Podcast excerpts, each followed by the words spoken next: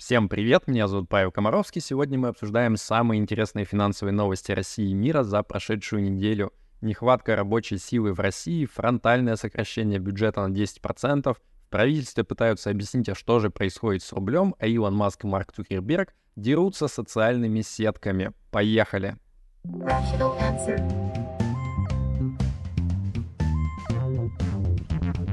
Rational answer.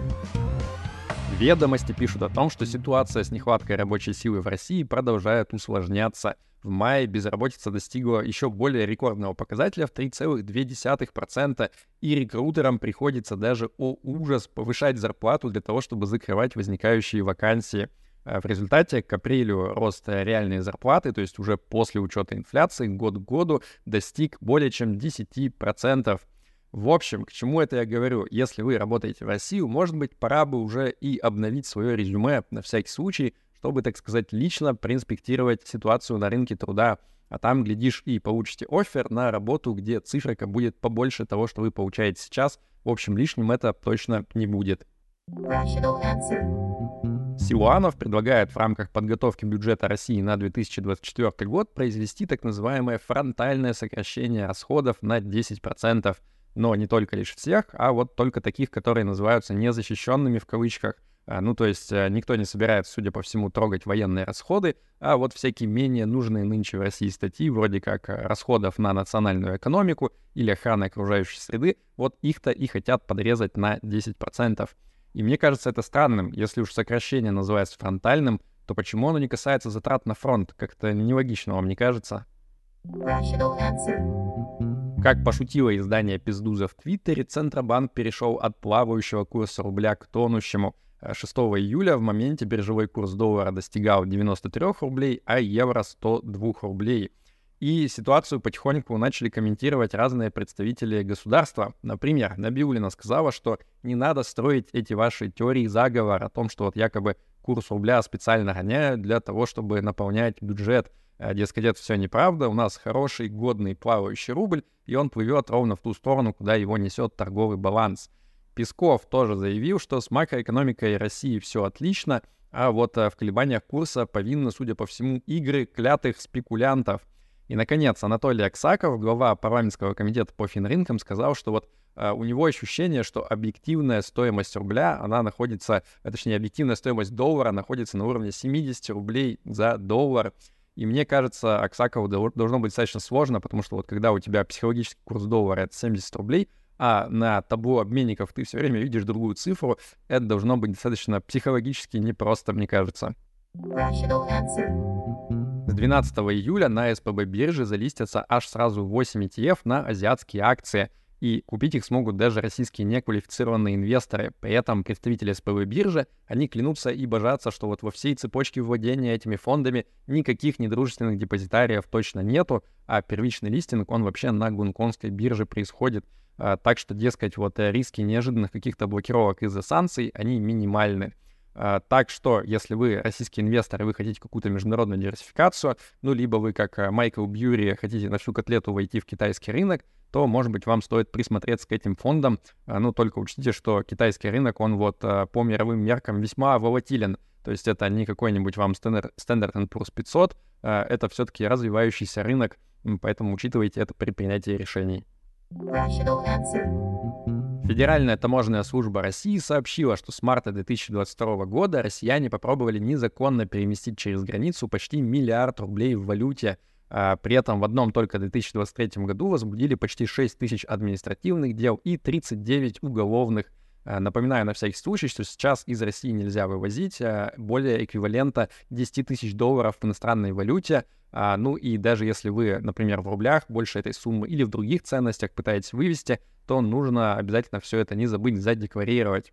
Тем временем президент РФ поручил продлить мораторий на наказание за нарушение валютного законодательства России из-за санкций э, на 2024-2025 год. А, но сильно не обольщайтесь, потому что вот нужно будет как-то еще доказать, соответственно, что вы именно из-за недружественных санкций совершили нарушение. А как это будет работать, пока, наверное, толком никто не знает. еще о санкциях. Введенные санкции Евросоюза, они запрещают импорт автомобилей из России в Евросоюз. А, но вот а, немецкие таможенники, они, значит, достаточно креативно прочитали этот запрет, и они решили, что вообще любой ввоз машин, даже личных в Россию, э, в Евросоюз запрещен, а, Поэтому немецкие таможенники сейчас бодро арестовывают личные автомобили россиян с российскими номерами, которые пытаются ввести на территорию Германии. Я вот что думаю, хорошо, хоть что у обуви, мобильных телефонов и ноутбуков нет каких-либо страновых номеров, потому что их импорт тоже запрещен в Евросоюз. А, и вот если бы можно было бы как-то надежно идентифицировать, что они именно из России приезжают, то, наверное, таможенники немецкие бы их отбирали, и просто вот иммигранты, они бы голые заезжали на территорию Германии. Было бы не очень весело. Райфайзенбанк, кажется, передумал уходить из России — Э, говорят, что австрийские власти решили немножко впрячься за своих перед остальными странами Евросоюза, э, так что обещанная продажа российского филиала группы Raiffeisen, похоже, пока откладывается, э, тем более, что и российские власти, они не, не горят желанием согласовывать такую продажу, ну, потому что сейчас через Райф идет примерно половина всех международных платежей из России и в Россию, а вот если этот банк станет сугубо российским, то непонятно, может быть, эту финансовую трубу и прикроют совсем. Штаты усиленно ищут, так сказать, золото китайской партии.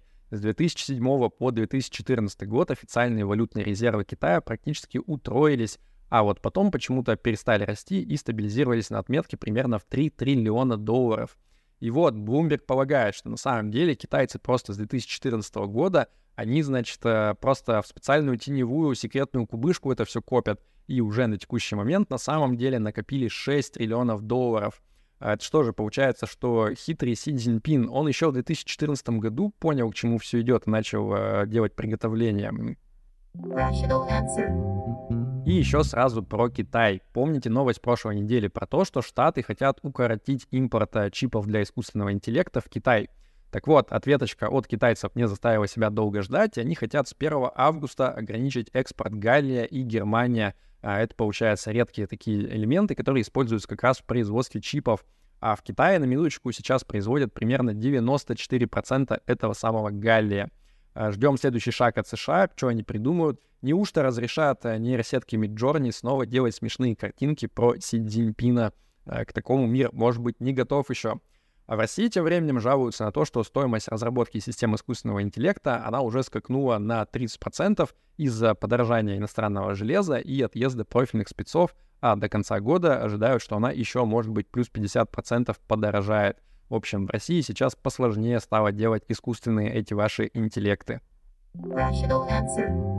И главной новости прошлой недели из мультивселенной соцсетей — Пока, значит, Илон Маск там барахтался в попытке позволить твиттерским хотя бы чуть больше 600 сообщений в день читать, Марк Цукерберг подсуетился и выпустил свой собственный клон Твиттера под названием Threads на базе экосистемы Инстаграма.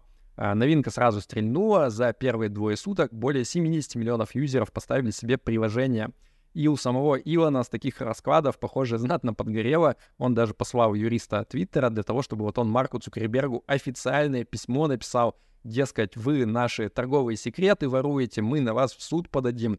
Э, правда, в чем конкретно заключаются эти торговые секреты, не очень понятно. Э, неужели Маск думает, что у него вот есть эксклюзивная лицензия во всей вселенной на идею про то, что вот типа давайте сделаем микроблог, где все будут щит постить. Э, ведущие эксперты в телеграм-каналах, они сейчас спорят, типа, а что будет с новой соцсеткой, то ли вот это будет какая-то новая флагманская социальная сеть для всех на ближайшие годы, либо наоборот, как с Клабхаусом получилось, первые два месяца будет хайп, а потом просто все про это забудут. Anyway, э, нужно срочно пойти в описание и подписаться на мой Threads, и заодно можно на мой Инстаграм, потому что, черт его знает, на всякий случай нужно набирать подписчиков.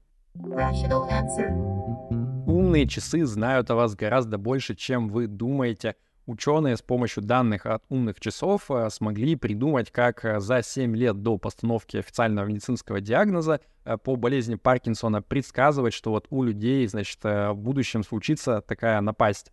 То есть за многие годы до того, как уже диагноз можно было поставить вот прям совсем точно, можно было с помощью данных от умных часов увидеть о том, что там паттерны сна нарушаются, движения замедляются и так далее.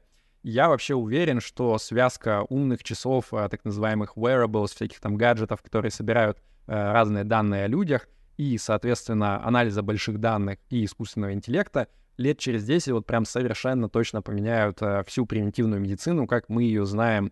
Э, ну, то есть базы данных будут собирать вообще все девайсы там про сердцебиение, э, про давление, про уровень глюкозы в крови и так далее, а, а потом тебе искусственный интеллект будет в какой-то момент просто присылать уведомлялку, типа, чувак, э, нет времени объяснять, но мы тут поняли, что ровно через 8,5 лет э, ты умрешь от инфаркта левой пятки, нужно срочно что-то предпринимать, с этим делать, и это на самом деле классно, потому что, мне кажется, огромную пользу принесет всем людям. Э, поэтому надо уже сейчас покупать нормальный smart-девайс э, и начинать копить данные, которые потом помогут в качестве baseline а для вас выступать. Вот когда вы были молодой и здоровый, что с вами происходило, как у вас организм себя чувствовал, и можно будет сравнить потом, когда научимся все это дело нормально анализировать и на базе этого давать какие-то индивидуальные рекомендации для людей.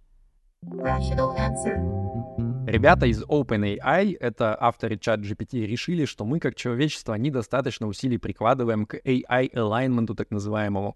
А, и нам сразу нужно делать супер alignment. Если вы не понимаете вообще, о чем речь, то вам нужно срочно посмотреть э, видос по ссылке на экране. А, мы там с Вастриком и Игорем Котенковым как раз вот разбираем это понятие. Если вкратце, то AI alignment — это согласование ценностей искусственного интеллекта с человеческими, чтобы когда он разовьется до неимоверных мощностей и умностей, он не порешил все человечество просто потому, что вот ему это покажется неплохой идеей. И, по сути, OpenAI, они закоммитились, что они будут не менее 20% всех доступных им вычислительных мощностей в ближайшие 4 года тратить на решение вот именно этой задачи супер элайнмента. А, отдельную команду на это выделяют, рулить ей будут видны люди типа Ильи Суцкевера и Яна Лейке — и на самом деле вы тоже можете к ним присоединиться, если вы немножко шарите в машин-лернинге, э, в искусственном интеллекте, то за зарплату от 250 до 450 тысяч долларов в год вы можете помогать спасти человечество. А, в чем задача, собственно, состоит а, с точки зрения OpenAI? А, они хотят не просто людскими усилиями пытаться решить эту проблему AI alignment, они хотят сделать специального, специальный искусственный интеллект — который будет как раз-таки не хуже людей э, исследовать, а как, собственно, решать проблему супер-элайнмента. То есть в каком-то смысле OpenAI хочет сделать такую вот э, робо-няньку для будущего супер-искусственного интеллекта. Э, и мне кажется, каким наиболее ироничным способом может вообще закончиться вся эта история, только если именно эта робо-нянька от OpenAI, она и станет, собственно, погибелью всего человечества. Будет очень смешно. Ну, немножко грустно, если честно. В 2017 году Беларусь легализовала криптовалютную деятельность в стране и вообще тогда была впереди планеты всей с точки зрения крипты. А вот сейчас там хотят вернуть все взад и вот полностью запретить обмен крипты между физлицами, э, ведь, говорят, этим занимаются всякие разные нехорошие люди типа мошенников, и терпеть это никак нельзя, такие дела. А также на прошлой неделе в средствах массовой информации появилась информация о том, что и Минфин России тоже хочет вот э, полностью запретить обращение крипты на территории России. Что немного странно, потому что, если вы помните, исторически наоборот, Центробанк хотел полностью запретить крипту в России, а вот Минфин, наоборот, более осторожно говорил, типа, ну, давайте там как-нибудь это регулировать, мы еще налоги будем с этого собирать и, в общем, так далее. И кто бы вы думали впрягся за крипту в России? Силовики, чуваки из ФСБ и Следственного комитета сказали, что типа вот вы сейчас все это позапрещаете, криптоны уйдут в тень. А что нам делать? Как нам их ловить? Мы не очень понимаем. Вот там с помощью лупы сложновато, типа на мониторе криптонов ловить, поэтому давайте-ка все чохом не запрещать. Дела у криптобиржи Huobi, возможно, идут в полном соответствии с ее названием. А на прошлой неделе издание Биткоинист знатно накинуло с лопаты на вентилятор всяких разных э, интересных фактов, так сказать, про Huobi э, с подачи некого криптона под ником Винли Ву.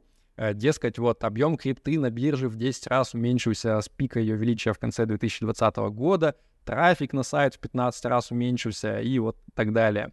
А, несмотря на название статьи громкое, типа вот слухи о банкротстве криптобиржи растут, а, никаких конкретных а, показаний вот прям к банкротству прямо сейчас в статье нету, но, с другой стороны, в криптомире все достаточно быстро и динамично меняется, и лучше бы держать ухо востро по поводу всяких разных рисков, Поэтому вот с вами делюсь тоже слухами. Думайте сами, что с ними делать. И перед тем, как я перейду к традиционной хорошей новости недели, хотел поблагодарить всех, кто поддерживает нашу передачу донатами на Патреоне и на Бусте. Их список вы видите на экране. Ребята, вы красавчики. Если хотите к ним присоединиться, то ссылки есть в описании. А также, если вам понравился ролик, то ставьте ему лайк и подписывайтесь на YouTube-канал. У нас тут всегда интересно. Итак, хорошая новость недели. С начала года российский рынок акций вырос на 37%. А, правда, курс доллара к рублю вырос тоже на 32% за это же время. Но даже в долларе выходит а, индекс Мосбиржи пока еще за год в плюсе, и это хорошо. Да прибудет с вами разум, пока.